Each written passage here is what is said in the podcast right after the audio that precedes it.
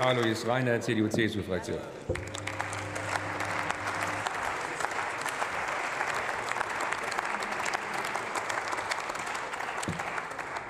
Sehr geehrter Herr Präsident, liebe Kolleginnen und Kollegen, meine sehr verehrten Damen und Herren!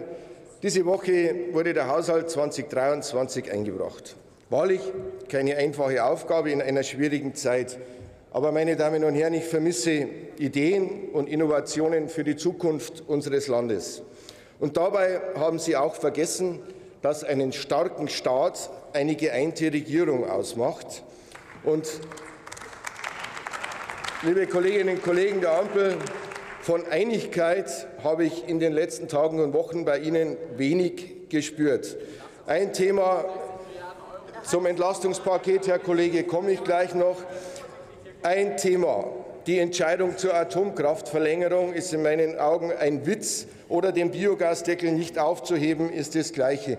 Wenn aus zum Teils ideologischen Gründen nicht gehandelt wird, dann kann man sagen, Sie bringen unser Land nicht voran. Und wenn Sie jetzt wieder mit der altbewährten Leier kommen, wir waren ja 16 Jahre in der Regierungsverantwortung, ja, das stimmt. 16 gute Jahre für Deutschland, denn vor diesen 16 Jahren waren wir das Schlusslicht in Europa und in diesen 16 Jahren kamen wir zur Lokomotive Europas. Und das und das mit einem ausgeglichenen Haushalt, mit einer schwarzen Null und dem regelmäßigen Ausgleich zum Beispiel der kalten Progression.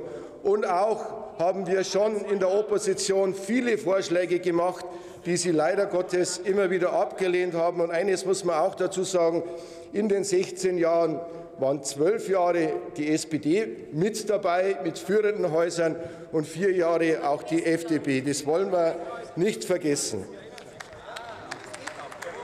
Und, meine Damen und Herren, am Wochenende wurde ein, Sie verzeihen mir den Ausdruck, Ausbesserungsentlastungspaket mit vielen Ankündigungen vorgelegt.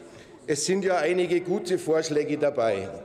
Bloß wenn ich, wenn ich eines höre, dass das ein Volumen von 65 Milliarden hat, dann muss man der Ehrlichkeit halber auch sagen, dem Bund betreffen gut 30 Milliarden. Sie müssen das noch mit den Ländern und zum Teil mit den Kommunen verhandeln. Das hätten Sie schon längst machen müssen. Das haben Sie versäumt. Das haben Sie versäumt. Sie machen den Bürgern in unserem Land was vor mit den Entlastungen.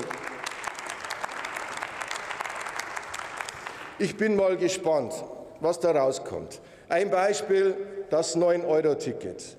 In drei Monaten haben Sie es nicht geschafft, mit den Ländern ein Nachfolgeprogramm auszuhandeln. Dann zu den Kosten. Drei Monate ca. 2,5 Milliarden. Über das 9-Euro-Ticket kann man streiten oder nicht. Neu geplant 1,5 Milliarden Euro aus Bundesseite. Und dann wollen Sie vielleicht noch die gleiche Summe aus Länderseite, noch mehr 1,5 Milliarden, sind wir bei 3 Milliarden. Ja, wollen es dann noch mehr weitere drei Monate oder dreieinhalb Monate eine Entlastung bringen? Oder wie soll das dann am Ende der Tage laufen? Und ich sage Ihnen eines.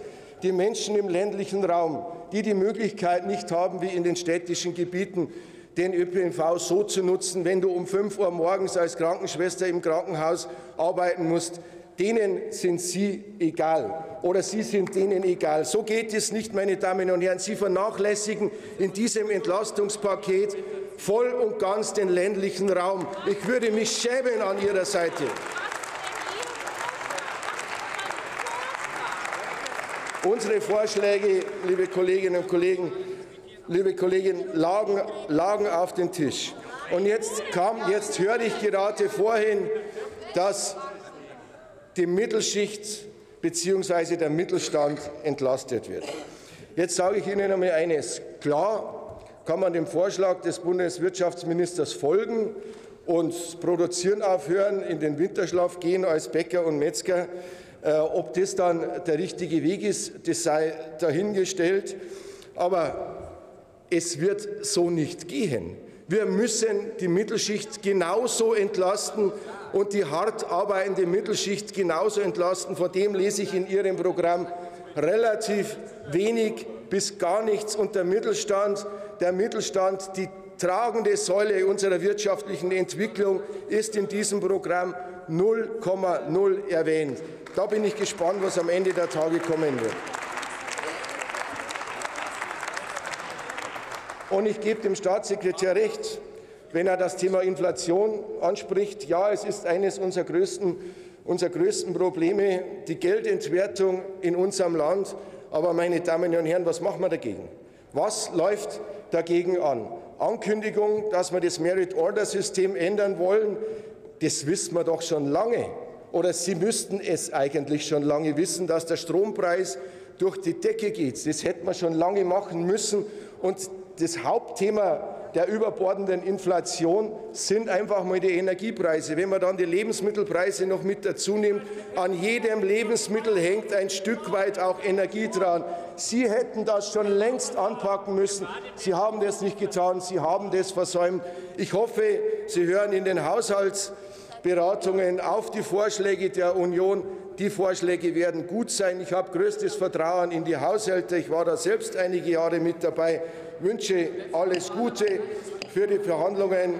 Für die Verhandlungen tun Sie es nicht, um Ihre Ideologie zu befriedigen, tun Sie es für die Menschen in unserem Land. Dankeschön. Vielen Dank, Herr Kollege. Eine Als nächstes hat das Wort die Kollegin Bettina